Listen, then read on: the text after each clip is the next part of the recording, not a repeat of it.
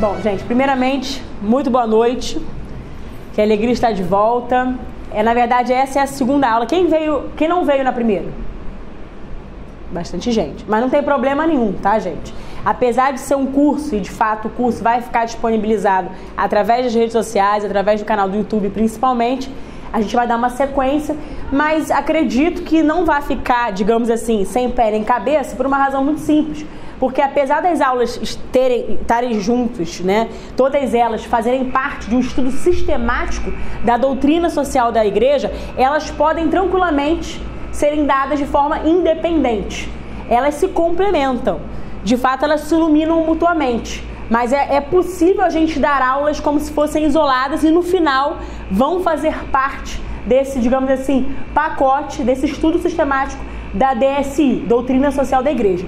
Na primeira aula, apenas puxando o gancho, eu basicamente fiz o seguinte: eu disse o que é uma doutrina social da igreja, conjunto de diretrizes, de orientações sistemáticas que foram dadas pela igreja, principalmente que compõem o magistério da igreja, os ensinamentos da história da igreja, etc., dentro de uma questão social, cultural, de todas as dimensões do indivíduo porque, como eu disse na primeira aula, a Igreja Católica, ela sim é doutora em humanidade, ela se preocupa com o desenvolvimento integral do indivíduo. Ela não se preocupa apenas com uma faceta do ser humano. Ela se preocupa com todo o indivíduo, ou seja, ele na sua integralidade. Isso é fundamental que nós entendamos. Por quê? Porque quando a gente pensa no que é uma doutrina social da igreja, principalmente nessas diretrizes e nessas orientações, ou seja, nesses ensinamentos da história da igreja, do magistério da igreja, a gente vai perceber que tem muito a ver, por exemplo, com a questão cultural, com a questão política, com a questão social. Mas nunca são desassociadas à questão espiritual. Ou seja, tudo que a igreja faz é pensando no fim último do homem, a salvação da sua alma. A missão principal da Igreja Católica não é outra senão a salvação do homem, a salvação da nossa alma. E ela vai dar sempre caminhos importantes, caminhos sólidos para que a gente possa seguir pensando na salvação da nossa alma. Daí que vem a necessidade de um olhar da igreja para a questão social e por isso que tem a doutrina social da igreja. Então, na primeira aula a gente falou o que é uma doutrina social, o porquê de ter uma doutrina social da igreja. A gente falou basicamente também dos dez princípios gerais, os princípios norteadores da doutrina social da igreja. E falamos do que é a política, porque a política, de fato, ela tem como objeto o bem comum. E a doutrina social da igreja, baseado na mensagem evangélica, ou seja, na mensagem do evangelho de Cristo, ela vai pavimentar o caminho como eu disse, para a salvação da alma. Então, na realidade, o que faz a doutrina social da igreja? Eleva o homem naquele caminho dele, principalmente dentro dessas dimensões. E aí a gente vai, focar sim na parte política, vai focar sim no aspecto cultural e social. Isso foi a primeira aula. A gente falou desses dez princípios gerais. E hoje nós vamos adentrar uma parte mais específica ao longo das aulas que nós formos dando desse curso, né, a primeira foi obviamente a introdução, mas ao longo dessas aulas que nós vamos, formos dando, vocês vão perceber que os assuntos eles se tangenciam, eles se conectam diretamente. A gente falou dos dez princípios, a gente falou do princípio do bem comum, do princípio da solidariedade, da subsidiariedade e assim por diante. A gente vai retomar esses princípios ao longo de todo o curso. Eu não vou falar detidamente de cada um em uma aula específica. Eu vou falar, eu vou permeá-los todos ao longo das aulas, vocês vão perceber. Mas essa aula aqui, especificamente, que nós vamos começar agora, vai ser uma aula que vai mostrar todo o arcabouço teórico, principalmente, toda a parte histórica do que a gente chama de marxismo. E a gente vai começar pelo, literalmente, né, pelo marco de introdução, ou seja, pelo marco inicial da doutrina social da igreja, que é exatamente esta encíclica Rerum Novarum. Antes que alguém pergunte ou que alguém se espante, eu vim de laranja, não foi por conta de nenhum partido político. Eu não sou do Partido Novo, tá, gente? Me perguntaram, você veio de laranja para favorecer o Partido Novo? Eu falei, de jeito nenhum, Deus me livre, não mesmo. Tá, eu vim aqui representando a Rero Novaro. Brincadeira, gente. Bom, enfim, então a Rero Novaro, ela foi uma encíclica escrita pelo Papa Leão XIII em 1891. Então a gente vai mostrar um contexto histórico, a gente vai falar de um aspecto mais histórico e filosófico da Rero Novaro, ou seja, o contexto que ela estava inserido em 1891 e que, de fato, aqui começa esse marco da doutrina social da igreja, mas eu preciso reforçar isso para quem não estava aqui na primeira aula. Quando a gente pensa em doutrina social da igreja, não achem vocês que a igreja só começou a se preocupar com isso, com essas matérias atinentes à DSI, doutrina social da igreja, somente em 1891. Não. A igreja sempre se preocupou com o indivíduo, desde que a igreja foi fundada por Cristo, pelo primado Petrino ali, na verdade, sob Pedro. Então, desde quando Cristo fundou a igreja sob Pedro, ali ele já começou a missão evangelizadora da igreja. E que culminou, vem depois, evidentemente, com a DSI. Mas por que, eu estou falando isso? Porque tem gente que acha que a doutrina social da igreja começou com a Rero Novaro e se estendeu, por exemplo, até as outras encíclicas. Aí tem a quadragésimo ano, Pater Interes, Mater Magistra, centésimos anos, Pater, eu já falei da Pater Interes, Solicitude de Direitos Sociais. Enfim, então, são as encíclicas que a gente citou aqui, que compõem a DSI. Tem a Divina Redentris também, que eu fiz questão de colocar, porque eu acho que é importantíssima, principalmente porque condena diretamente o comunismo e o socialismo, que a gente vai falar dela mais pra frente. Mas enfim, essas sim são as encíclicas que compõem a DSI. Mas desde antes a igreja já se preocupava com a humanidade como um todo. Tanto que nós tivemos grandes santos que foram levantados em determinados contextos históricos para combater heresias, para combater os males de determinados tempos.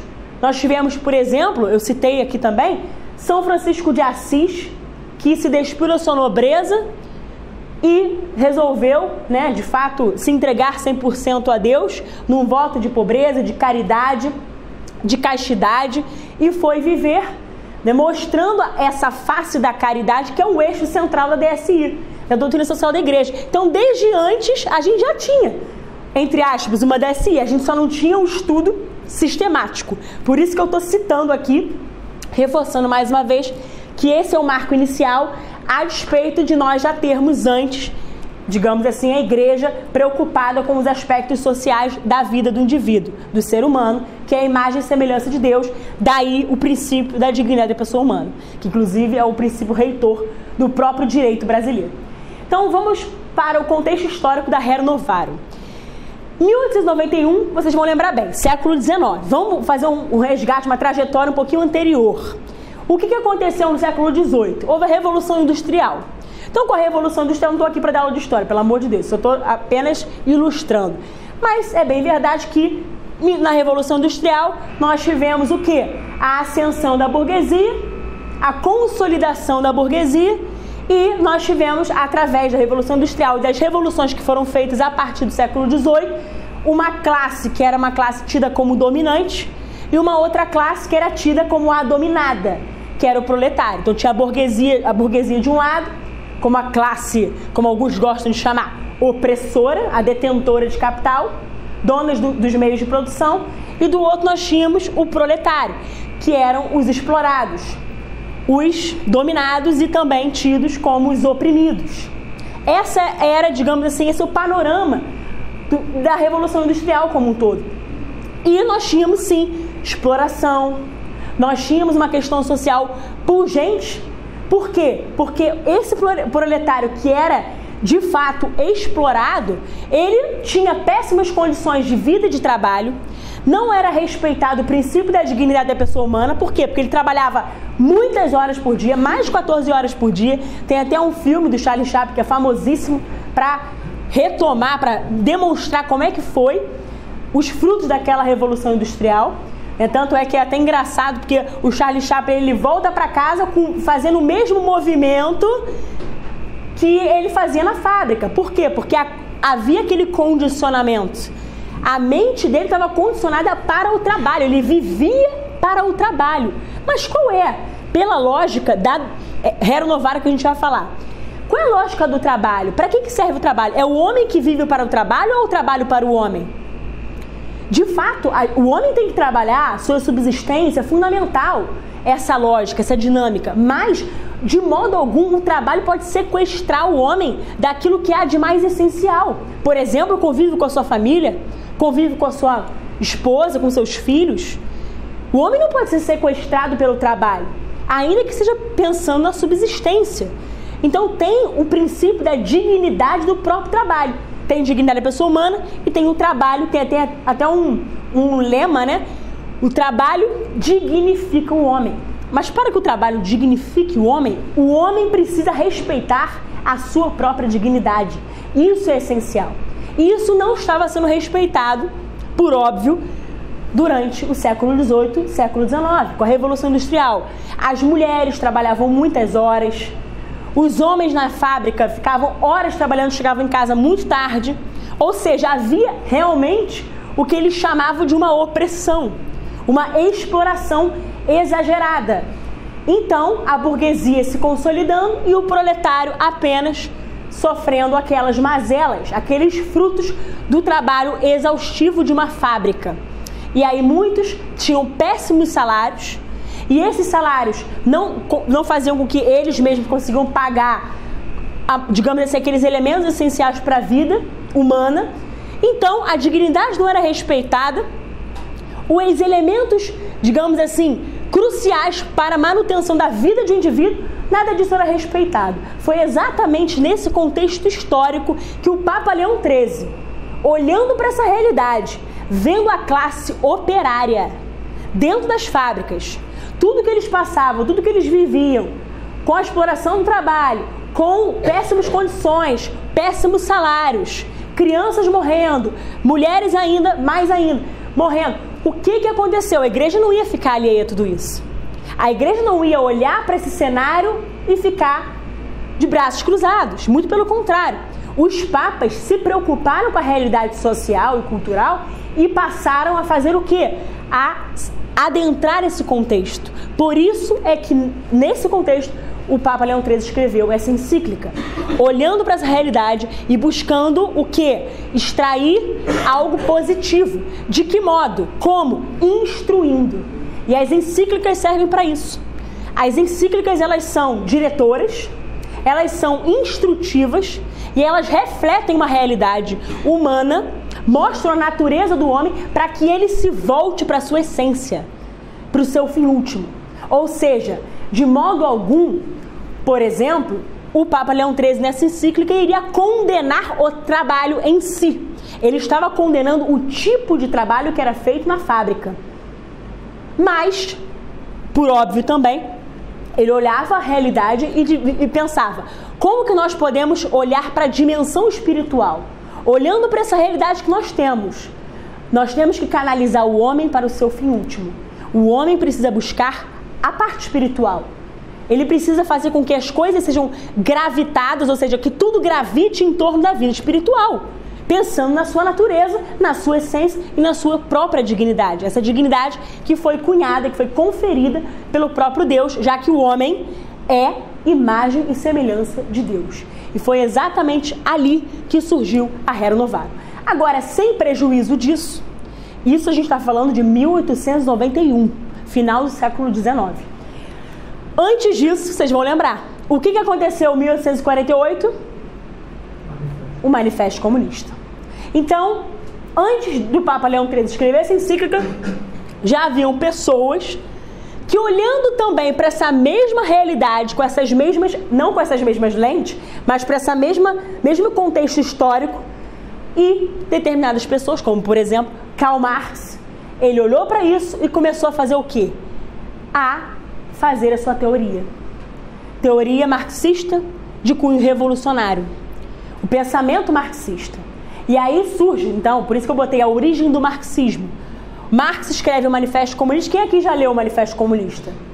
Alguém já leu? Alguns, né? Eu, de verdade, eu, eu tive que ler na época da faculdade de Direito, era fundamental a leitura. Eu acho importante que a gente leia, claro, com uma lente crítica, né, principalmente à luz do catolicismo, sempre. Tem que ter uma, uma fé é, consolidada, forte. Porque, sinceramente, quando a gente lê a, prime a primeira vez que eu li, pela minha experiência, a primeira vez que eu li, eu falei, nossa, ele está pensando aqui na igualdade, na justiça social. Falácia. Balela. É perigoso, porque o, o que, que Marx faz? Ele vai operacionalizar aquela teoria. Ele vai olhar para a realidade, a mesma realidade que o Papa Leão XIII olhou, só que com que lente? A lente da luta de classes, a lente da dialética e do marxismo, perdão, do materialismo histórico. Ele vai olhar e vai falar: poxa, temos uma sociedade dialética. Nós temos proletários de um lado e do outro uma burguesia opressora. Essa detentora do poder econômico, detentora dos donos do, do poder, não só do poder econômico, mas claro, dona do capital e tudo mais. E do outro lado nós temos um proletariado que é escravizado, que é explorado, que tem péssimas condições. E aí ele começou a instigar essa luta de classes. Mas através de quê? Por isso que eu botei aqui do poder criativo do mal. Ou seja, ele começou a permear e a colocar a luta de classes, ou seja, guerra, luta, para que possibilitasse, na ótica de Marx, uma sociedade justa uma sociedade sem classes, o tido, ou melhor, o famigerado paraíso na terra. Então, através do poder criativo do mal, ou seja, através da luta, através da guerra, seria possível para Marx um dia uma sociedade perfeita, uma sociedade pacífica, sem essas guerras. Mas vamos pensar, vamos raciocinar aqui o modus operandi dessa engenharia do pensamento de Marx olhou para lutar, desculpe, olhou para a realidade, viu a dialética, proletários versus empregadores, burguesia. Então vamos buscar uma ditadura do proletariado. Então os proletários precisam pegar em armas para destituírem, para que eles possam destituir a burguesia. Eles tomam o poder através dessa luta armada, dessa luta de classes e dali se instauraria no futuro próximo, na ótica dele, um comunismo, que seria então essa sociedade perfeita, igualitária. Essa justiça social.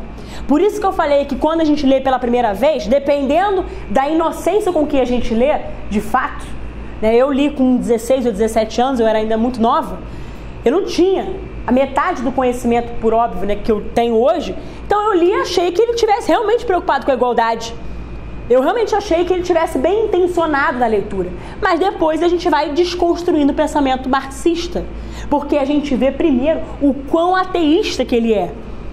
Porque ele se preocupa com o Estado sendo Deus, o Estado assume todas as condições que seriam de Deus, por exemplo. Tudo aquilo que Deus é pra gente passa a ser o Estado. O Estado se agiganta de tal modo que ele assume toda a realidade, ou seja, ele é o provedor do homem. Ele passa a ser o Deus do homem. Então não há necessidade nenhuma de se crer no transcendente. Isso está ali na, bem na lógica do pensamento marxista. Quando a gente lê depois com essas lentes mais amadurecidas, eu diria, a gente começa a compreender um pouco melhor. E o poder criativo do mal. Esse era o princípio reitor do pensamento marxista. Agora vamos pensar um pouco mais. Ele queria essa luta de classes através da luta armada para futuramente instaurar uma sociedade pacífica. Aí vocês vão lembrar do Príncipe de Maquiavel. Quando Maquiavel escreveu O Príncipe, em 1512 mais ou menos, salvo engano, ele tinha um princípio também. Vocês vão lembrar. Os fins justificam os meios. Aí eu pergunto aqui a vocês, para nós católicos, os fins podem justificar os meios? O que, que vocês acham? Não, evidente que não. Por quê? Porque se a gente concordasse com essa frase, a gente estaria legitimando indiretamente o pensamento marxista. Ou seja, através da luta armada é possível chegar a uma sociedade perfeita. Então, através do poder criativo do mal, é possível chegar a uma sociedade sem qualquer mazela. Então, nós indiretamente estaríamos legitimando o pensamento marxista. Mas, evidentemente, o católico, ou, aliás, qualquer cristão que se preze, jamais pode crer que os fins justificam os meios. Então, nós não somos maquiavélicos. Nós não temos essa engenharia do mal, desse pensamento de Maquiavel no príncipe, que dizia que nada importava. O que importava mesmo era a manutenção do poder. Nada mais importava. Aí ele falava virtude e fortuna. Por exemplo, fortuna eram os aspectos externos. Virtude seria algo inerente ao homem. Agora, para a manutenção do poder, para ele, se ele tivesse que abrir mão da sua virtude, não teria problema nenhum. Se ele tivesse que agir de forma imoral, não haveria problema. Por quê? Porque o fim que ele queria almejar era exatamente a manutenção do poder. Toda semelhança não é mera coincidência com o que nós vemos com determinados partidos políticos que não querem deixar o poder por nada. Mas por que isso? Porque pensam nessa lógica de, de Maquiavel, claro, e do marxismo, do poder criativo do mal. E aí fazem o quê? Qual é o modus operandi? Instrumentalizam pessoas e grupos. Instrumentalizam as minorias para visar um poder maior. Para pensar em um projeto que é político ideológico. Então, quando a gente pensa, quando a gente fala fulano de tal é comunista, fulano de tal é socialista, ele tem aquela semente desse pensamento aqui, de Marx, que tem essa dicotomia a visão da luta de classes e, por outro lado, nós temos a visão católica. São antagônicas. Nós não visamos, não buscamos a luta de classes, muito pelo contrário. De fato, ele aqui, a gente falou da luta de classes, luta armada principalmente. Essa era a lógica de Marx. E a visão católica qual é? E eu peço licença para ler para vocês a página 20 da Rero Novarum, que é bastante esclarecedora, que diz: Não luta mais concórdia das classes. O primeiro princípio a pôr em evidência é que o homem deve aceitar com paciência sua condição. É impossível que na sociedade civil todos sejam elevados ao mesmo nível. É sem dúvida isto o que desejam os socialistas, ou seja, Papa Leão XIII aqui já está mostrando que não há igualdade, isso é impossível. Porque a própria natureza humana já dispõe uma desigualdade. E sinceramente, gente, vamos pensar um pouco mais. Deus nos fez desiguais. Ele pode nos amar de forma igual, ou seja, ele ama cada um em particular. Ele ama todos. Um assassino da mesma forma, por exemplo, que ama o padre, um seminarista. Deus ama todos. Agora, há uma desigualdade fruto da própria natureza humana. E aqui o Papa Leão XIII está reforçando essa assertiva. E aí, é sem dúvida isto que desejam os socialistas, mas contra a natureza todos os esforços são vãos. Ele continua: Foi ela, realmente, que estabeleceu entre os homens diferenças tão múltiplas como profundas diferenças de inteligência, de talento, de habilidade, de saúde, de força diferenças necessárias de onde nasce espontaneamente a desigualdade das condições. Ou seja, a natureza humana, ela estabelece a desigualdade das condições. Senão, todos nós teríamos a mesma inteligência, o mesmo talento para determinadas atividades. E como ele está dizendo aqui, né, a mesma saúde, a mesma força, todos seríamos literalmente iguais. Não é assim que funciona.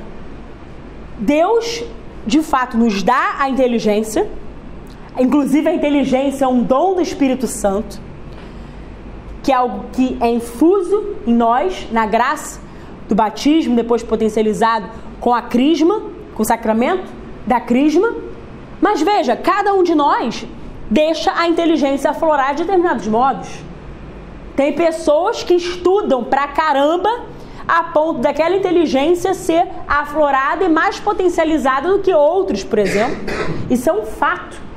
E isso, querendo ou não, gostem ou não, reforça a desigualdade.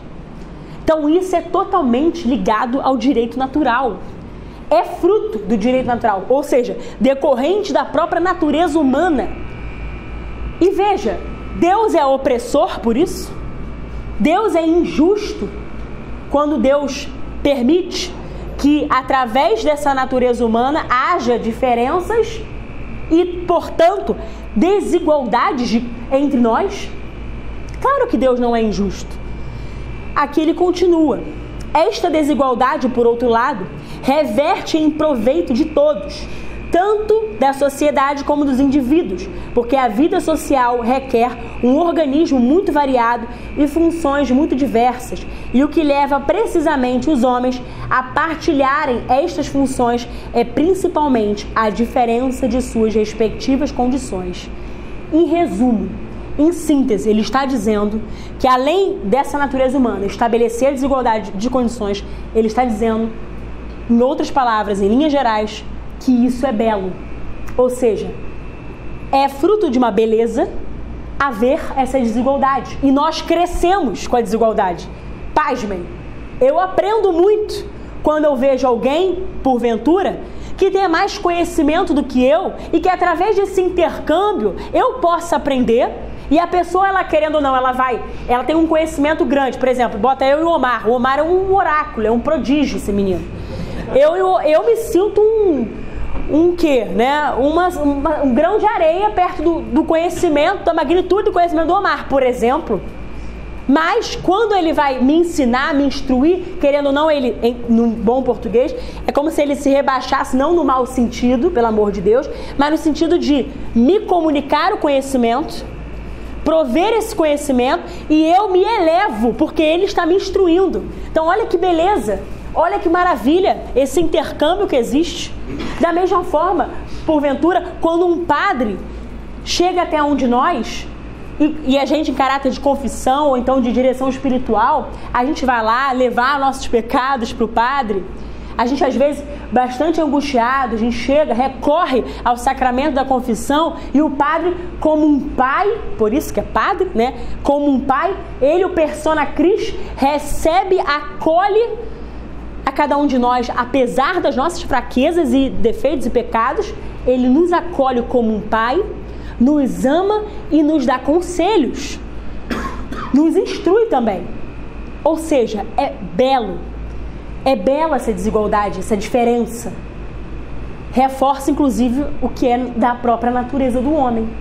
E aqui eu vou pedir licença para continuar mais um pouquinho. Vou dar um salto em Gênesis 3,17, que fala: A terra será maldita por tua causa, é pelo trabalho que tirarás com que alimentar-se todos os dias da vida. Ou seja, vocês vão lembrar-se, vocês vão se lembrar. Adão e Eva no paraíso eles tinham tudo à sua disposição. Deus colocou a terra para que os, os homens, ou seja, Adão e Eva, tirassem proveito desta terra, para que pudessem se alimentar dela. Colocou ali, submetidos ao, ao próprio homem, os animais do campo, os animais de modo geral, a natureza, a serviço do homem. O homem parece que está numa lógica invertida, porque às vezes parece que um animal hoje é mais é, é, importante em dignidade do que o próprio homem. É o que eu falei na última aula aqui. A gente está com uma lógica tão invertida que o ovo de uma tartaruga tem, parece que tem mais valor do que um bebê no ventre materno, é o que é absolutamente estapafúrdio, é, é esquizofrênico isso. É uma inversão de lógica da própria natureza. Por quê? Porque Deus, quando criou o homem e a mulher sem imagem e semelhança, colocou nos paraíso, no paraíso, colocou-os por quê? Porque queria que, ele, que o homem e a mulher, que eles fossem a coroa da criação. Então, ele, o homem, é hierarquicamente superior? Sim. Agora, o homem, que tinha tudo à sua disposição, preferiu o pecado, porque Deus deu a ele liberdade, inteligência. Só que aí ele usufruiu para o mal. Ou seja, ele optou, Deus permitiu, mas ele optou, ou seja, o seu livre-arbítrio o levou a pecar. Então, com a introdução do pecado do mundo, entrou sim a morte, as enfermidades e a necessidade do homem trabalhar. Aqui está o resultado. Por isso que diz: a terra será maldita por tua causa, é pelo trabalho que tirarás com que alimentar-te todos os dias da vida. E aí continua: o mesmo se dá com todas as outras calamidades que caíram sobre o homem. Neste mundo, estas calamidades não terão fim nem tréguas, porque os funestos frutos do pecado são amargos acres e acompanham necessariamente o homem até o derradeiro suspiro.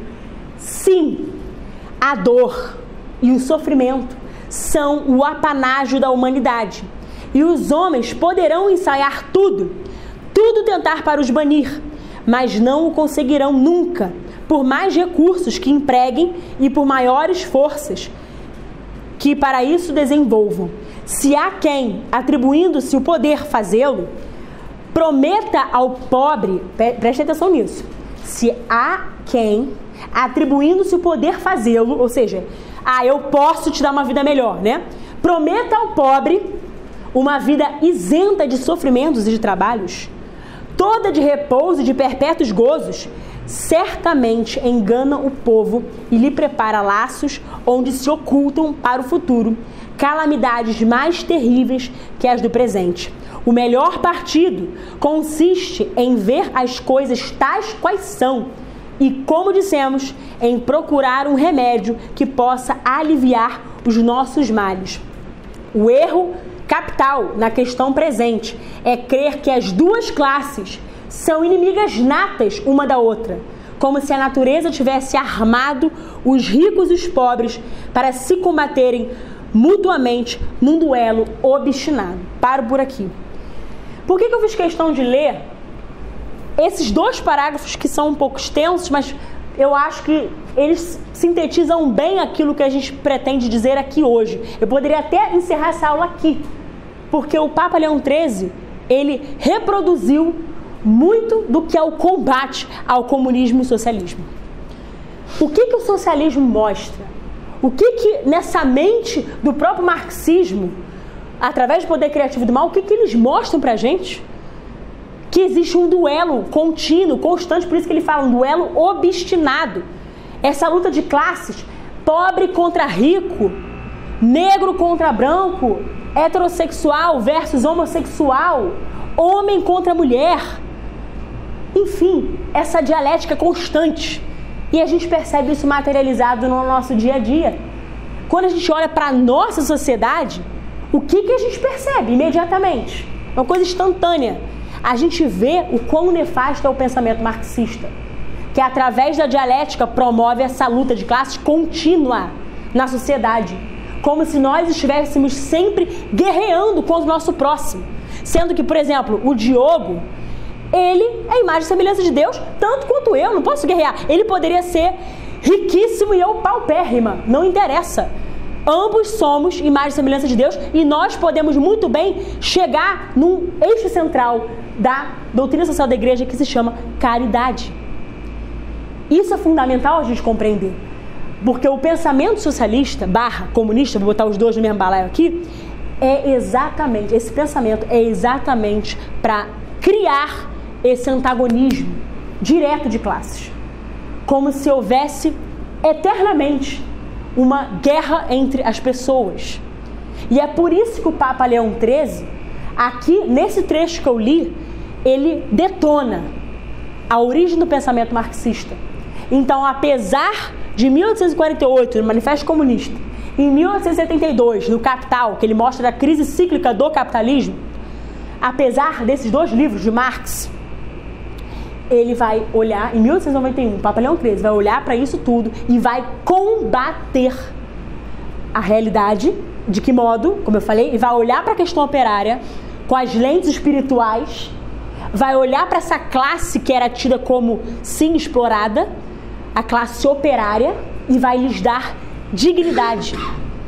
Mas vai clamar para que elas não sejam instrumentalizadas por esses grupos socialistas barra comunistas.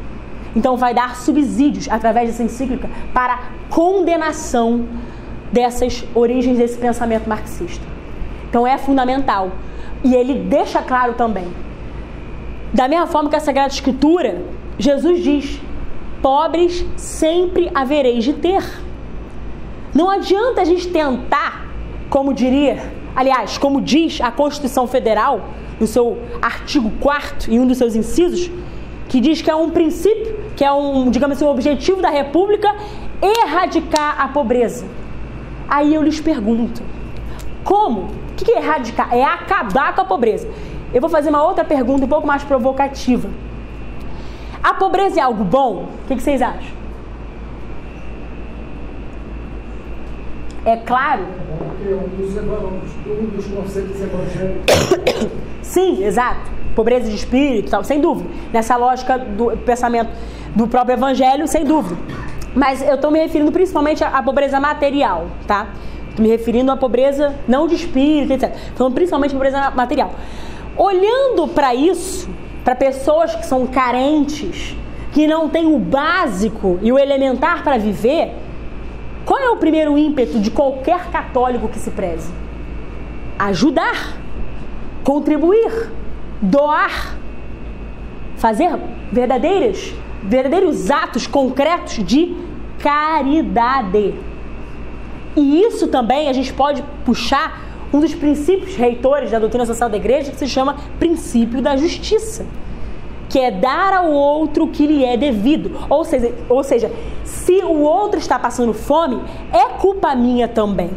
As pessoas tentam colocar o Estado como o grande leviatã, como o principal é, é, responsável por todos os problemas, os males sociais. Mas vejam, antes do próprio Estado, antes de qualquer desses problemas, nós temos um problema sério que acomete a todos nós de forma incomum, que se chama pecado original pode passar qualquer sistema de governo, de poder, sistema econômico, não importa. Ah, capitalismo, socialismo, anarquia, não interessa.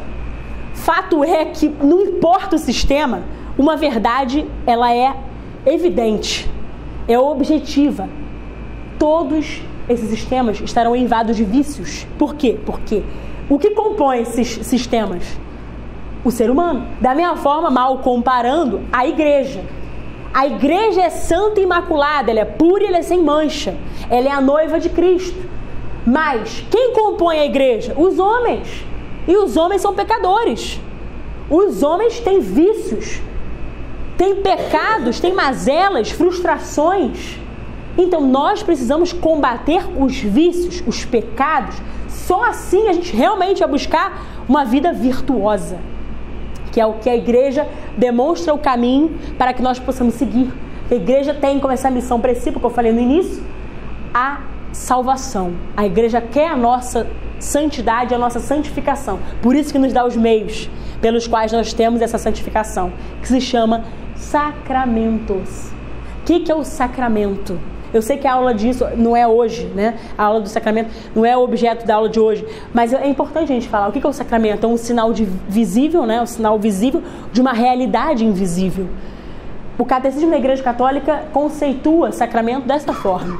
Então, são meios que nós temos, que a igreja nos coloca à nossa disposição para nossa santificação pessoal, para a conversão diária, para tudo isso. Buscando uma vida virtuosa.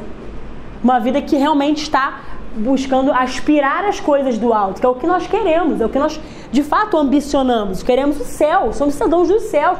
Aqui somos apenas peregrinos. Então, tudo isso que nós estamos falando, o Papa Leão XIII já mostrava essa preocupação com o indivíduo, com o ser humano. Como eu vou ser insistente aqui, imagem e semelhança de Deus. Ele não quer que o ser humano seja instrumentalizado, nem por classes, nem por ninguém. Então, aqui na encíclica, ele também está mostrando os vícios. Por isso que ele cita aqui que eu acabei de ler: dor, sofrimento, pobreza, isso sempre vai haver no mundo. Cristo, no Evangelho, ele fala, o que eu falei também na aula passada, vou puxar o gancho aqui. Ele diz: No mundo havereis de ter aflições, tribulações, mas coragem, eu venci o mundo. Então ele não isenta ninguém de tristeza, de mazelas, de pecados, ou perdão, de é, aflições, tribulações. Ele não isenta ninguém. Ele não nos promete uma vida perfeita na terra. Ele não nos promete uma vida isenta de qualquer sofrimento na terra. Muito pelo contrário, ele já nos exorta, dizendo: No mundo havereis de ter aflições, mas coragem. Eu venci o mundo. Por isso que o dom da fortaleza é tão importante. Que é também uma, é uma virtude cardeal. A fortaleza. Nós precisamos buscar consolidar sempre essa virtude cardeal, porque no mundo de hoje há muitas tentações, há muitas questões, inclusive no próprio pensamento marxista, que nos fazem pensar apenas numa coisa assim enviesada, uma, uma ideia enviesada ah, olha, vamos nos preocupar com a igualdade, com a justiça social. Vamos erradicar a pobreza. Olha o meio ambiente. Ou seja, tudo isso que nós estamos falando nessa vertente que nós estamos falando, querendo ou não, acaba desassociando da própria lógica espiritual, tirando o homem da sua própria essência, afastando o homem da sua natureza. E é isso que o Papa Leão XIII já combate aqui nessa visão católica, condenando esse princípio do marxismo. E aqui dando continuidade. Primeira Guerra Mundial. Vocês vão ver como vai dar um salto. Estou falando do século XIX, mostrando o que aconteceu no século XIX, questão operária, questão social, tudo isso. E esse pensamento marxista ele foi se perpetuando. Ele foi ganhando raízes sólidas. Só que chegou em 1914, na Primeira Guerra Mundial. E muitos pensaram que haveria ali um estopim do pensamento marxista. Acharam que na Primeira Guerra Mundial o proletário fosse se voltar contra seus empregadores na Primeira Guerra Mundial. Mas não aconteceu isso. Muito pelo contrário.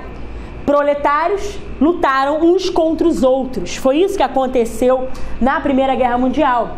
E aí nós entramos naquilo que a gente chama de crise teórica do marxismo. O padre Paulo Ricardo, eu aqui nessa parte precisamente, eu estou reproduzindo muito de uma aula, na verdade são seis aulas, de um curso do padre Paulo Ricardo que fala sobre marxismo cultural. Estou sendo, desculpa a expressão, papagaio de pirata aqui do, do padre Paulo, que eu achei bastante elucidativa, como sempre, né? Ele é um grande doutor no assunto.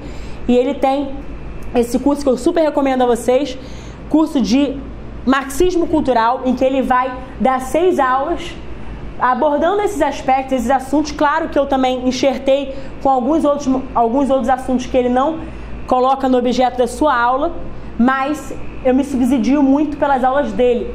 E aqui ele diz: a crise teórica do marxismo foi fruto dessa Primeira Guerra Mundial, que foi algo inusitado. Eles achavam que havia, ia haver uma guerra entre, como eu disse, proletários versus empregadores, mas aconteceu o oposto o proletário brigou com o proletário, ou seja, havia uma guerra entre eles mesmos, entre os pares. E aí gerou essa crise sistemática, essa crise cíclica e teórica do marxismo. E quais são as reações a essa crise marxista? O que, que aconteceu? Qual foi, desculpe, o porvir? No pós, é, desculpe, no pós Primeira Guerra Mundial, ou seja, em 1918, quando acabou, o mundo estava quase que de cabeça para baixo, com as consequências da Primeira Guerra Mundial e com essa crise teórica do marxismo. Quando eu estou falando de crise teórica, eu me refiro principalmente lembrando da luta de classes, especialmente a tal da luta armada. A gente ainda está falando de luta armada, não estou falando ainda de marxismo cultural. Quando eu falar de marxismo cultural, vocês vão entender que eu vou citar Gramsci. Mas aqui, o próprio marxismo, a crise do marxismo, gerou dois filhos. Dois filhos, um deles bastardo. Um deles é quem? O nazismo e o fascismo, esses filhos bastardos. Aqui a gente vai começar a refutar um pouco daqueles que nos chamam de fascistas. Eu acredito que não seja só eu, não, é, não seja só comigo, mas muitos aqui já tenham recebido esse rótulo, seus fascistas. Ah, nós somos defensores da família, da família tradicional, seus fascistas, nunca receberam esse título, esse rótulo? Pois é. Aqui a gente vai ver quão semelhante o nazismo, o fascismo, quanto semelhante eles são do próprio comunismo. Até porque o modus operandi, querendo ou não, são muito análogos. A prova disso é que tanto o comunismo, quanto o nazismo, quanto o fascismo, todos esses três visavam o quê? O controle das massas tinha um líder tido como carismático. Quando a gente fala de líder carismático, tem gente que me pergunta, principalmente os jovens de 15, 16 anos que estão na, no, desculpa, na escola. Ah, líder carismático, aquele cara engraçado? Aquela pessoa boa praça? Não, o líder carismático, nesse contexto, é aquele grande comunicador de massas. É formador de opinião? De certo modo também, mas é um comunicador. Ele consegue atingir as massas de modo a convencê-las com discursos que são totalmente sedutores. Ali a gente lembra de Hitler, nós lembramos de Stalin, do comunismo, guardando as devidas proporções, e nós lembramos de Mussolini, fascista, da Itália. Todos eles, como eu disse, grandes comunicadores de massa, ou seja, controlavam as massas e usavam aquilo que é essencial para esses tipos de sistema: a propaganda, o marketing. O marketing é que fazia com que os discursos fossem sedutores. Agora, quando a gente pensa em propaganda, em marketing, marketing para poder é, fazer com que as massas se sentissem impelidas a seguir aquele determinado líder carismático, ou então a, a pensar de determinada maneira. Quando a gente pensa assim, a gente está lembrando do quê? Não só desses sistemas, claro, nazismo, fascismo, comunismo, mas a gente está pensando a propaganda, ou seja, eles falam aquilo que eles desejam, que eles querem, para favorecer o discurso. Agora, tem respaldo com a verdade? Se a gente pensa verdade e propaganda, eu vou dar um exemplo aqui, desculpa, eu vou abrir um parênteses aqui. Não tem nada a ver diretamente com essa parte do assunto que eu estou falando agora, mas só para ilustrar. Quando eu dou aula de ideologia de gênero, eu sempre cito isso, essa metáfora, para mostrar o que é uma propaganda, o que é a aparência e o que é a verdade. E aqui é importante para a gente entender. A ideologia de gênero, que também é filha do marxismo cultural, principalmente, é um braço, não deixa de ser, desse marxismo cultural, quando a gente pensa em ideologia de gênero, a gente pensa no que? A mídia, as massas, principalmente a mídia, né? A mídia vai mostrar que a ideologia de gênero, ela é a luta contra o preconceito. Então a aparência que a mídia mostra, principalmente a Globo, que preciso delatar, todo mundo sabe, principalmente a Globo, eles mostram para nós essa propaganda então, a aparência é a luta contra o preconceito. E muitas pessoas, diga-se de passagem, alienadas. Quando eu falo alienadas, eu me refiro àquelas pessoas que talvez tenham uma certa ignorância, esteja revestida sob o véu da ignorância naquele assunto. Pois é, elas compram esse produto pela sua propaganda. Então, a ideologia de gênero, elas compram o produto, ideologia de gênero, pela sua aparência, pela sua propaganda, pelo marketing que faz a respeito daquilo, ou seja, a luta contra o preconceito. Agora, ninguém se preocupou em fazer o essencial, que é ler a bula, para saber o que é verdadeiramente. Ninguém se preocupou em ir até as fontes primárias, estudar, para saber se aquilo que é a propaganda corresponde à realidade dos fatos. E a ideologia de gênero, ela é essa prova. Quando a gente estuda as fontes, quando a gente vai na origem, quando a gente olha e lê a bula, mal comparando, a gente chega à conclusão. Qual é o objetivo central da ideologia de gênero? A destruição da família. Não precisa de muito raciocínio. É uma evidência. A ideologia de gênero não tem nenhuma evidência científica, mas é uma evidência saber que corresponde à destruição da família. Eu citei esse exemplo de propaganda, de aparência, porque aqui é a mesma coisa. O que, que o nazismo fazia, o que, que Hitler, Mussolini, Stalin, o que, que eles propagandeavam nesse controle de massas? Era como se fosse um sistema ótimo para que as pessoas, entre aspas, comprassem esse produto. Mas qual é a bula? Eles, inclusive, usavam muito o patriotismo, aquela, aquele otimismo nacional, um caráter patriótico de ufanismo, ou seja, um nacionalismo exacerbado. Era isso, o amor pela pátria, de tal maneira que fosse realmente, assim, algo, por isso que eu falei do ufanismo, né, exacerbado, um otimismo nacional, um patriotismo sem tamanho. Tudo isso pensando nesse controle de massas. Essa era a propaganda. E qual era a essência? Por isso que eu falei, qual era a verdade? A verdade é que eram regimes totalitários. E serviam, bebiam dessa fonte. Por isso que eu disse que a crise teórica do marxismo gerou filhos bastardos, dentre os quais o nazismo e o fascismo, que também dialogam, direto ou indiretamente, com o comunismo. Então eles têm muita coisa em comum, começando pelo modus operandi que eu acabei de demonstrar. Então, quando alguém nos chama de fascistas, é engraçado, porque aquele que está acusando é que é o próprio se bobear fascista. É até uma inversão, mas é mais fácil eles criticarem, é o que eu falo. Porque o rótulo é a arma dos covardes. Não tem o que falar, então é melhor ridicularizar. É melhor né, é, rotular. muito mais simples rotular do que você realmente buscar um argumento, um argumento mais sólido. E outro filho bastardo, ou melhor, outro fruto dessa crise do marxismo foi a Escola de Frankfurt, que foi fundada ali nos idos de 1923.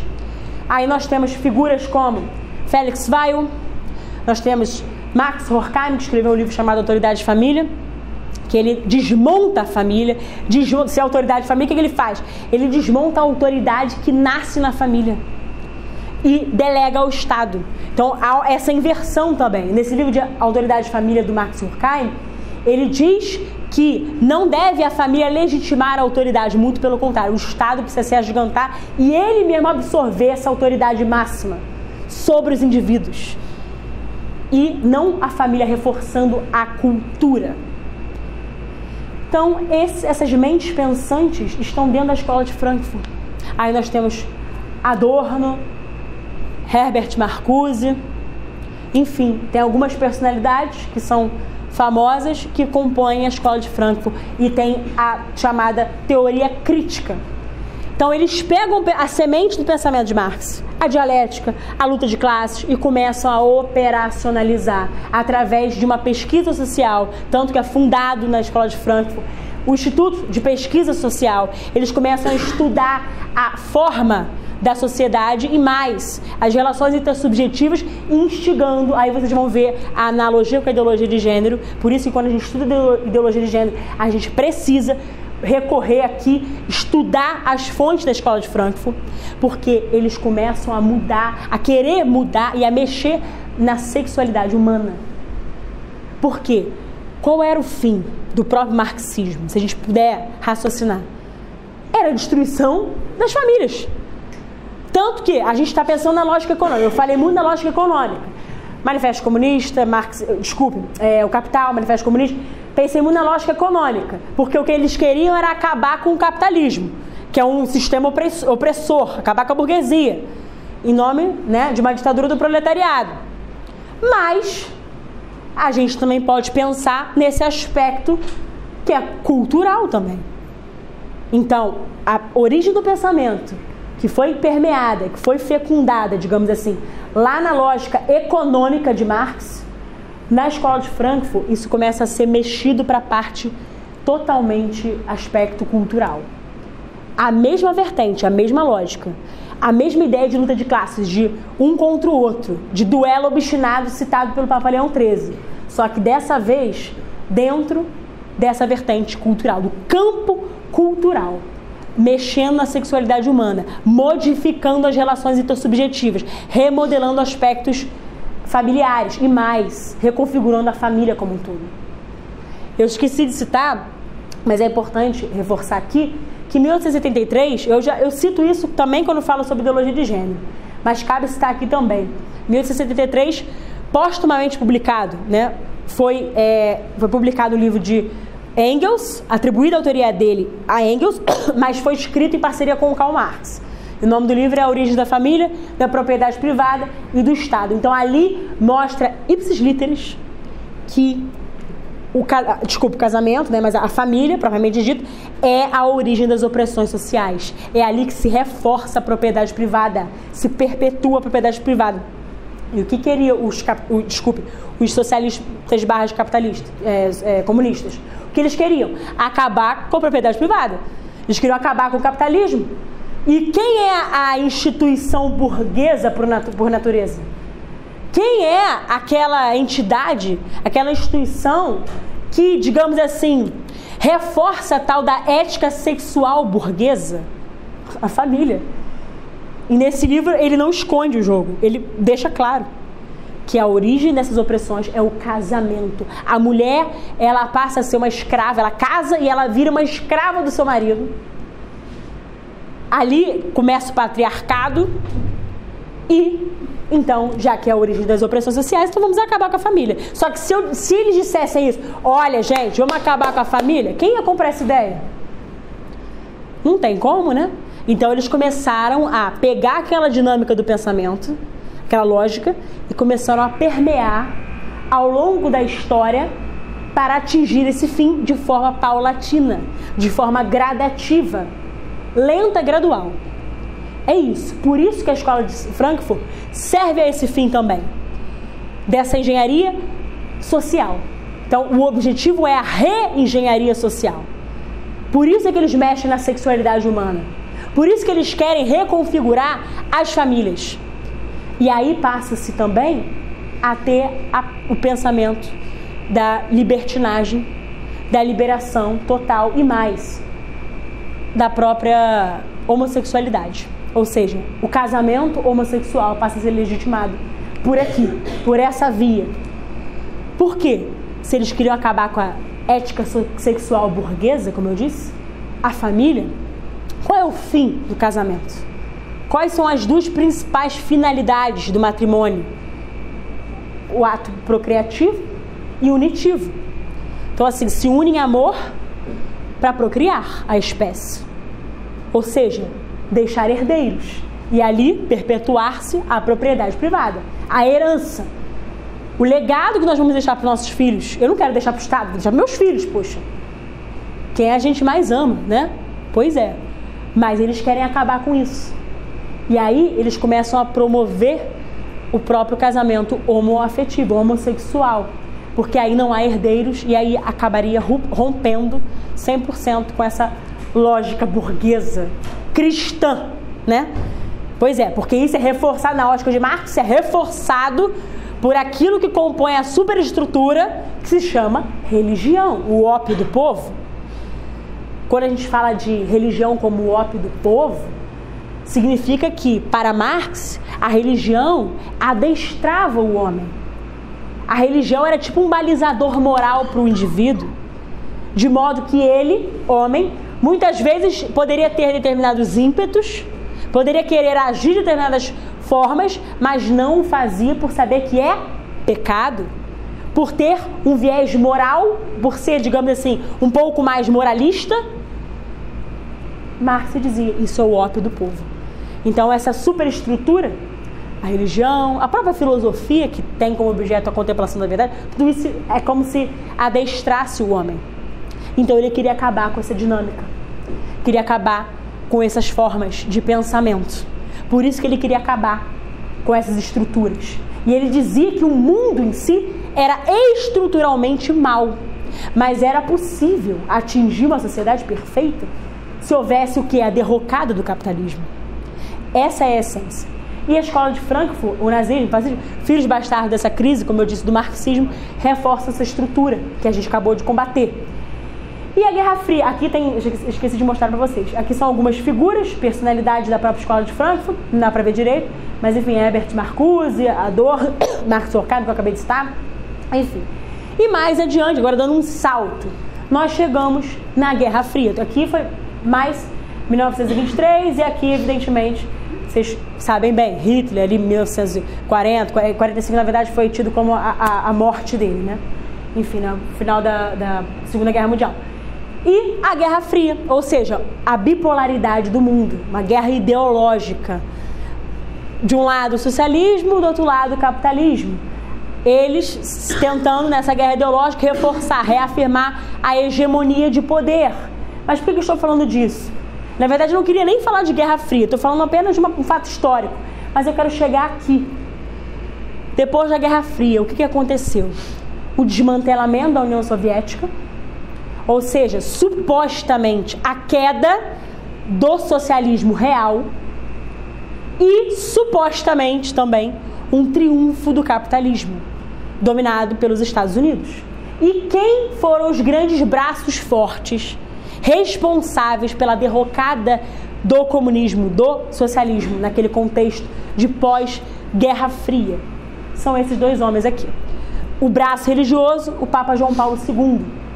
Quem conhece as encíclicas do Papa João Paulo II, que inclusive compõem também, muitas delas, a doutrina social da igreja, a gente percebe claramente o quanto que esse homem lutou contra o comunismo quanto que esse homem realmente fez como um braço religioso para tentar trazer as coisas para o eixo.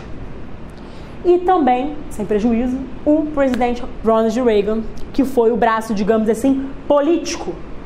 Não é à toa que nesse contexto nós tivemos ali a perestroika e a glasnost, né, ou seja, abertura econômica, abertura política, tudo isso também protagonizado. Por que eu falo protagonizado? Porque quem ajudou a chegar nesse, entre aspas, consenso foi o próprio presidente Ronald Reagan. Ele ajudou a destroçar o, o, o chamado socialismo real. Então, o, o padre Paulo Ricardo, nesse, nessa aula especificamente, ele diz: o comunismo derrubou o comunismo. Essa é frase. Aqui tem até a interseção, né? De, eu achei interessante mostrar essa imagem, porque Papa João Paulo II ele era extremamente devoto mariano. Inclusive, ele exortava muito, o que eu faço a mesma coisa com vocês aqui, a consagração a Nossa Senhora.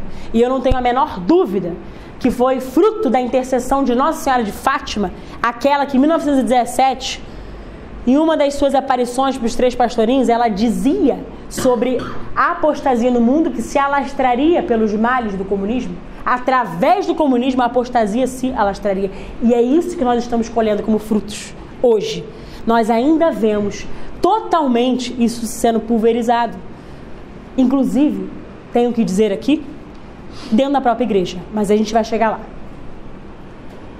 Então, nós, como fim, tivemos o aparente triunfo, a derrocada do socialismo real de um lado, com pós-segunda guerra, desculpe, o pós-guerra fria, e aqui um aparente triunfo do capitalismo. Por que, que eu vou dizer aparente? Vou esclarecer. Nós temos Vamos pensar agora em lógica de Brasil. Vamos pensar, pensar em nível Brasil, tá? Regime militar. Regime militar, claro, os militares foram convocados. O livro de história mostra diferente, tá, gente? Mas se a gente for estudar um pouquinho mais, a gente vai descobrir, pasmem, que os militares eles foram convocados. E aí eles tomaram poder com que intenção? Combater o comunismo que estava sendo totalmente instaurado no Brasil através das reformas de base do João Goulart, reforma agrária, né?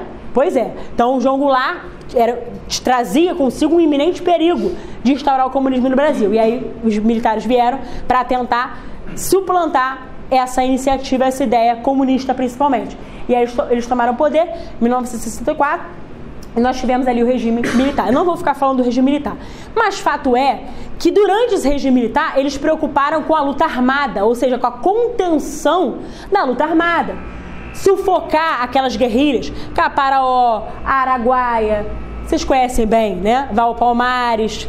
Nós temos aí alguns guerrilheiros, né, que foram presos e depois ressurgiram como presidente da República. Enfim, não preciso citar nomes, vocês sabem bem.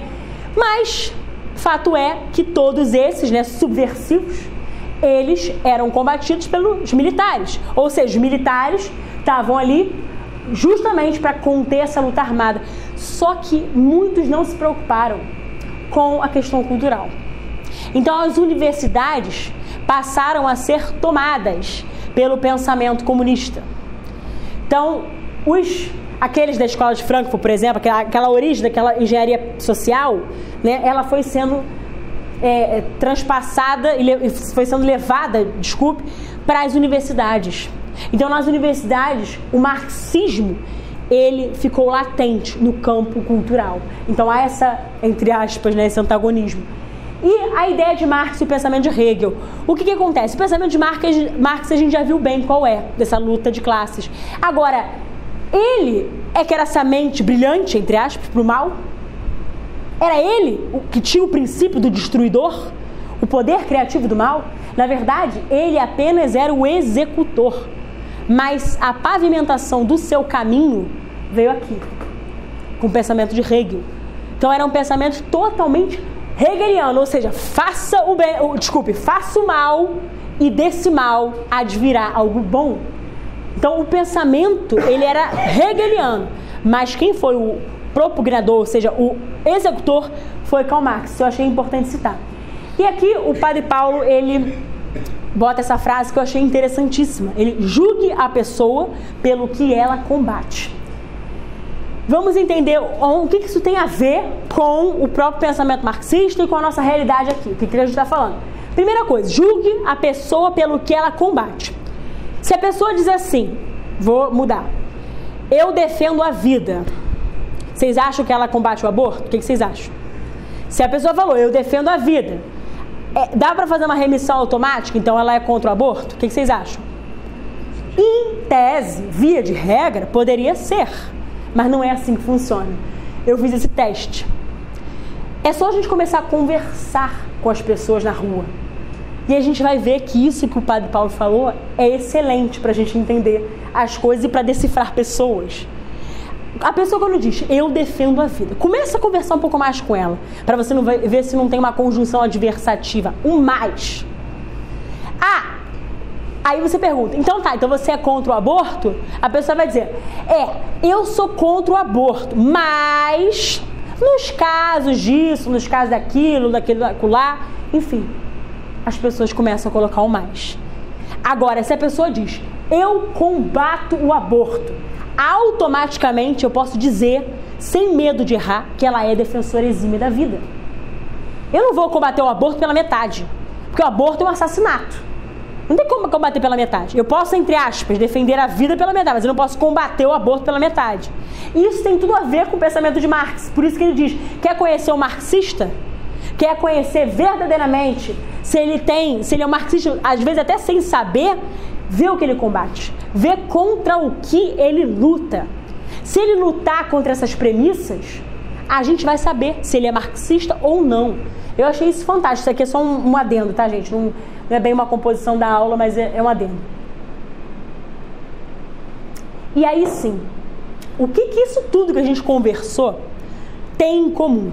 O que, que o tal do da escola de Frankfurt, nazismo, o fascismo, filhos bastardos do, do, do marxismo, marxismo, depois do marxismo cultural, enfim, o próprio gramichismo, que é o marxismo cultural operacionalizado em vias em linhas gerais. O que, que tudo isso tem em comum? Todos esses, todos, indistintamente, visavam destruir as três colunas da cultura ocidental. Todos esses que eu me referi aqui há pouco pensavam que era necessário destruir por completo a cultura cristã que construiu o Ocidente, ou seja, a cultura ocidental. E aqui eu vou lembrar de uma de um discurso proferido pelo Papa Emérito Bento XVI. Eu já falei aqui uma vez em outra aula, não foi na, na da doutrina social, mas foi em outra ocasião que eu dei uma aula aqui no São Dom Bosco. Eu lembrei, eu até, salvinando, li um trecho desse discurso. Mas é importante nós lembrarmos as palavras do Papa Emérito Bento XVI diante do parlamento alemão. O que ele disse? Que ali, na verdade, a gente tem muito do que a gente vê. O que está acontecendo na nossa sociedade é o reflexo do que ele já alertava lá atrás. Era exatamente o que esses todos, principalmente o marxismo, quando eu falar marxismo, vamos pegar o balaio, né? O marxismo queria destruir mesmo, acabar com a cultura cristã, com a, com a cultura ocidental. Aí vem o Papa Emérito XVI, Bento XVI, que diante do parlamento alemão ele diz: que para a conservação dessa cultura ocidental, cultura cristã, era necessário o encontro de três grandes cidades. Quais sejam Jerusalém, Roma e Atenas. Por quê? Aqui as ilustrações. Quando a gente pensa em Atenas, a gente lembra da filosofia grega, a filosofia greco-romana. E quando a gente lembra de filosofia, a gente lembra de Platão, Aristóteles, Sócrates, também podemos lembrar de Santo Tomás de Aquino, grande doutor da igreja, né? Santo Agostinho. Nós lembramos desses, não é verdade? A filosofia. E qual é o objeto da filosofia? A contemplação da verdade. Então, tudo que a filosofia deve buscar é a verdade. Por isso que na maiêutica, enfim, na, quando Sócrates era extremamente questionador, ele também, os outros filósofos de modo geral, eles trabalhavam com esse questionamento. Por que, que eles questionavam tanto? Eles queriam chegar à verdade. E eles começavam a perguntar ou se perguntar também em determinados aspectos da vida. Fundamental esses questionamentos porque, como eu disse, o compromisso da filosofia é a busca da verdade, a contemplação da verdade. E chegando na verdade, a gente atinge aquele fim que nós tanto almejamos. Verdadeiramente. Chegamos à verdade, que não é algo relativo, é algo objetivo. Então a gente faz parte, a gente consegue se integrar dentro dessa dinâmica do que a própria vida espiritual nos diz. Então, essa é a filosofia. É Atenas. A gente lembra de Atenas.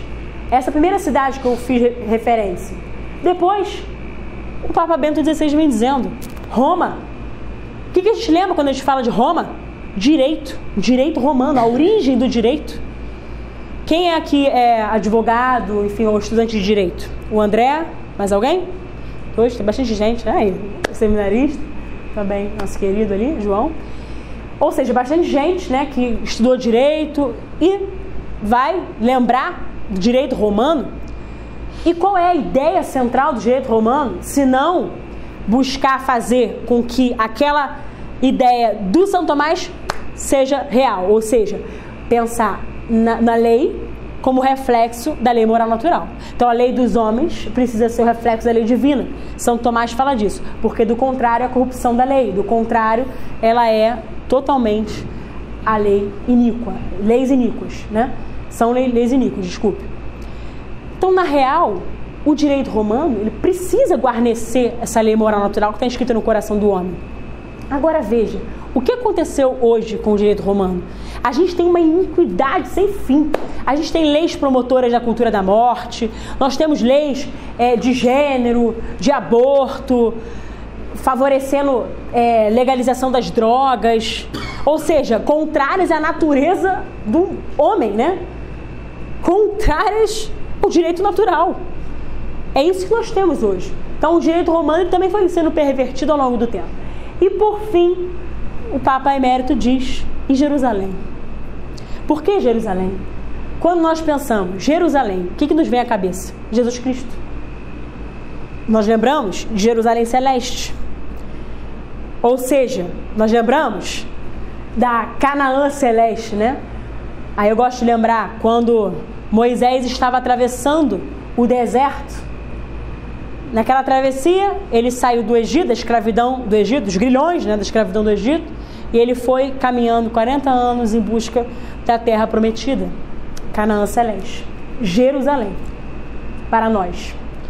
Então, é a busca do transcendente. Então, o Papa Bento XVI ele diz que para a conservação dessa cultura ocidental é necessário uma condição sine qua non, o encontro dessas três cidades: Atenas, lembrando da filosofia, direito romano, Roma, lembrando do direito romano, e, sem dúvida, Jerusalém, lembrando do transcendente. E o que acontece hoje? O que, que está acontecendo? Qual reflexo nós temos hoje?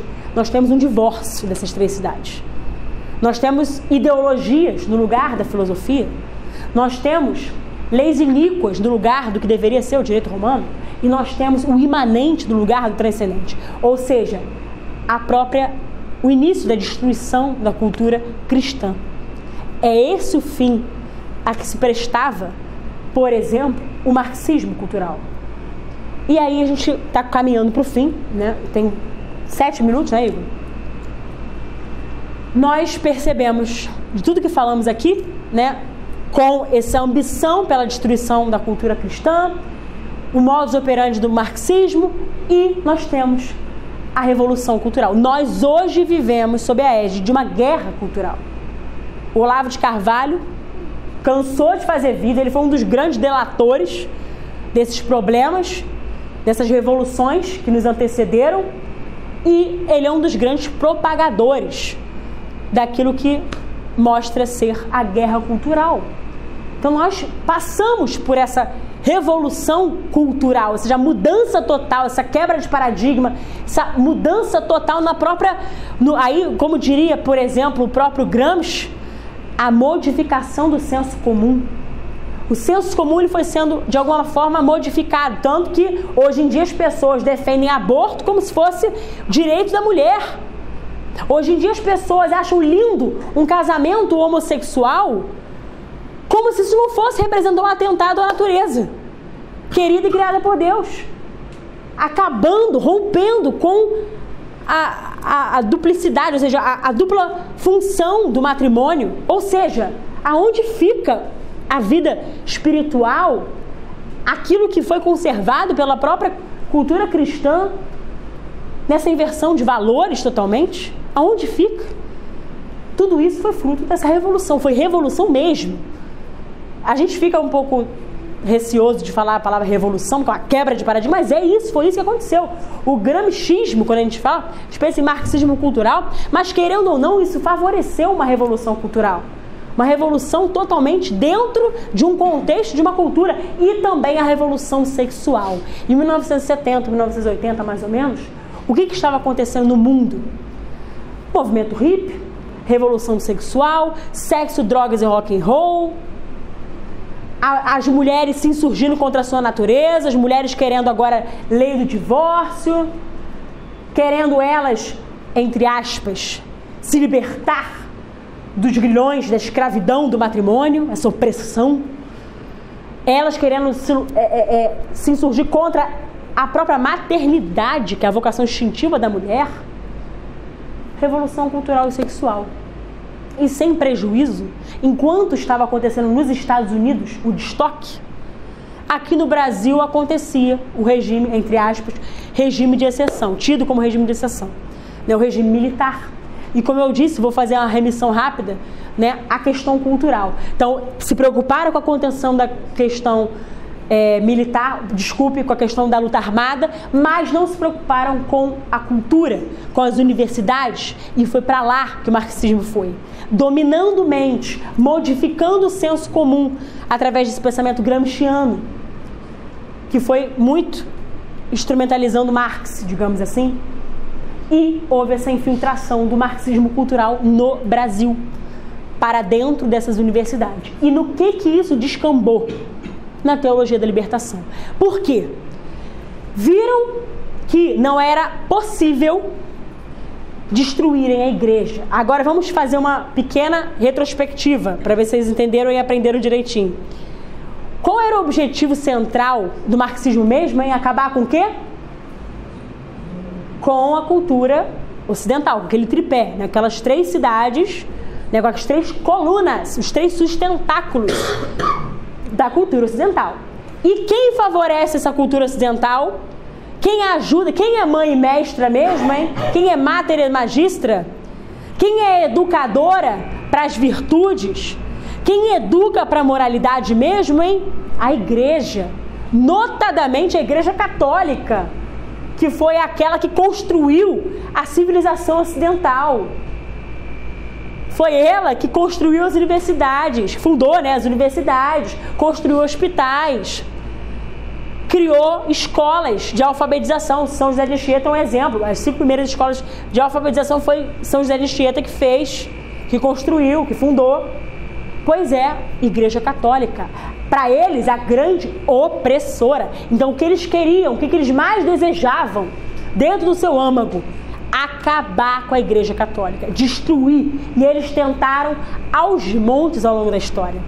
As heresias demonstram isso. Diversas vezes tentaram destruir a Igreja Católica, com heresias, com qualquer coisa, e tentaram destruir de fora para dentro.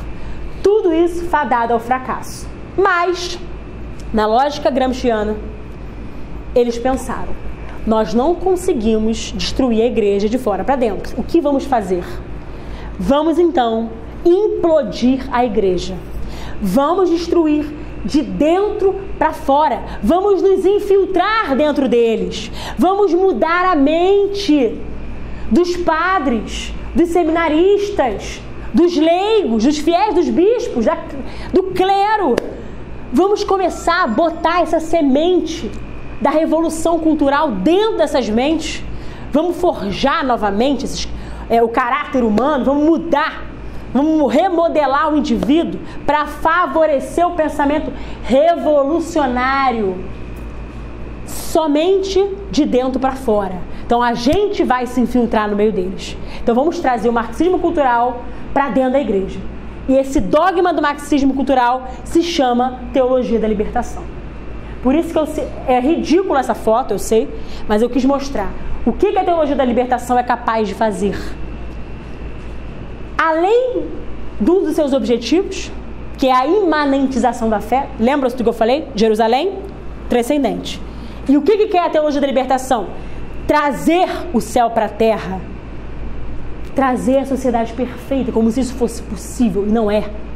Nós sabemos que não é. Nós sabemos que não é possível uma justiça social aqui na terra Nós sabemos que a santidade não é aqui e agora. A gente tem que buscar a santidade para um dia fazer jus à coroa da justiça, conquistar a coroa da justiça que está no céu, não é aqui. Pois é. Então, a teologia da libertação começou a trazer para dentro da Igreja Católica essa lógica marxista. Por isso que eu disse que é um dogma do marxismo cultural. E aí vem os expoentes da teologia da libertação. Pasmem, né? O mais conhecido de todos, Leonardo Boff, Gustavo Gutierrez, enfim, esses que trouxeram a teologia da libertação para dentro da igreja para tentar destruir a igreja, acabar com a origem do verdadeiro cristianismo, acabar com a igreja católica. E aí começam através da teologia da libertação a, entre aspas, colocar tudo como se fosse normal. Aquilo que antes era erradíssimo passa a ser naturalizado. E aí nós temos uma imagem como essa, né? Nós vemos, por exemplo, aqueles teatros, aquelas coisas horrorosas. Como é que é? é Jesus travesti. E isso passa a ser encarado como se fosse uma coisa normal, como se nós tivéssemos que concordar ou aceitar, ainda que tacitamente, fruto dessa revolução cultural, sim, fruto desta operacionalização da teologia da libertação. A teologia da libertação corrompe o indivíduo, porque tira aquela semente mais importante, a essência, quando eu falo, do transcendente. Nega o transcendente por completo. E, portanto, o homem está negando o seu próprio espírito. Ele pensando na sua salvação. É como se fosse uma coisa assim. Como se o homem, ele mesmo, tivesse capacidade de fazer tudo de conquistar tudo. Então, para que Deus? O Estado pode ser o Deus. Vocês estão enxergando a similaridade total do marxismo com a teologia da libertação? E leva à apostasia. Por isso que Nossa Senhora de Fátima já alertava lá atrás do perigo, da gravidade que era o comunismo, a apostasia. E muitas pessoas, inclusive padres, como eu disse que ia mencionar, não só leigos, claro, mas padres, bispos estão perdendo a fé, estão abandonando a fé, ou seja, apostatando pela adesão da teologia da libertação, que é algo absolutamente repugnante que precisa ser combatido. E para fechar, a ditadura do relativismo que favorece tudo isso. Você perde o eixo moral, você perde aquilo que está dentro da moralidade, ou seja, certo e errado. Sabemos separar Sabemos ter discernimento do que é joio e do que é trigo? Sabemos. Qual é o grande mal da humanidade? O pecado original. Nós temos a concupiscência. Nós precisamos combater os nossos vícios e pecados para multiplicar as virtudes. Se queremos uma sociedade mais virtuosa, temos que combater diariamente algo que está dentro. Não adianta a gente querer terceirizar, jogar para a plateia ou colocar como se um sistema pudesse salvar a nossa vida, como essa mentalidade marxista traz. É só acabar com o capitalismo, tá tudo certo. Não é por aí.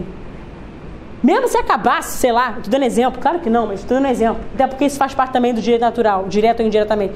Mas é bem verdade que nada vai ser possível se a gente não combater esses pecados que estão dentro do homem. As pessoas às vezes pensam, por exemplo, um governo Estou caminhando para o fim já.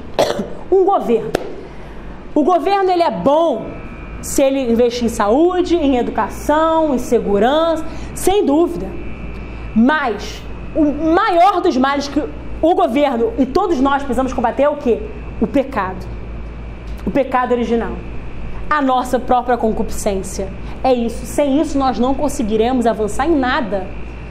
E tudo isso que a gente está falando tem tudo a ver com essa ditadura do relativismo que o Papa Emérito Bento XVI já condenava lá atrás, por isso foi tão perseguido. Ele dizia que nós vivemos sob a maégide da ditadura do relativismo, porque tudo é relativo. Ah, isso aqui é pecado? Ah, depende. Depende do ponto de vista, depende do momento, da ocasião. Não é por aí. A Igreja Católica é muito certeira. A Igreja Católica ela não é lugar de democracia, logo aviso tá? A minha opinião eu guardo para mim, porque na Igreja Católica não é lugar de opinião, não é matéria. Tem matérias que são opináveis, raras, mas na essência a Igreja Católica não é democracia. É lugar de obediência. A gente precisa obedecer às instruções da igreja, obedecer o magistério infalível da igreja, os documentos, as encíclicas. Por isso é que a premissa a gente deve defender e não só defender, mas viver 100% aquilo que está na própria doutrina social da igreja. Então a gente tem que combater essa ditadura do relativismo. Principalmente o maior dos relativismos que nós temos hoje é esse relativismo moral. Temos uma crise moral instaurada no seio social. E a moral católica que precisa ser guardada. A gente só combate tudo isso que nós estamos falando se nós tivermos uma moral católica firme, consolidada, uma reta razão, uma consciência moral que vai nos ajudar a seguir em frente e lembrando desse eixo central que se chama caridade. Tudo que eu falei aqui, tudo, absolutamente tudo, dentro da doutrina social da igreja, esse compêndio aqui, eu até botei ali a foto. Esse compêndio, quando a gente, a gente pode ler de ponta a ponta, pode ler todas as encíclicas, a gente vai chegar a essa conclusão. O principal, esse eixo central, é a caridade. Então a gente quer combater vícios, quer multiplicar as virtudes, a gente quer buscar, nós queremos ser santos, nós queremos buscar ser, enfim, pessoas melhores, etc. E principalmente do ponto de vista da política. Quando eu falo do ponto de vista da política, porque o objeto é o bem comum. Se é o bem comum, tem esse eixo, caridade. Então temos que buscar sim a caridade. E aqui eu encerro agradecendo a vocês. Viva Cristo Rei! Muito obrigada. Desculpa, acho que eu passei 10 minutinhos, né? Para variar. É isso, gente. Muito obrigada. Estou aberta aí se vocês quiserem falar alguma coisa.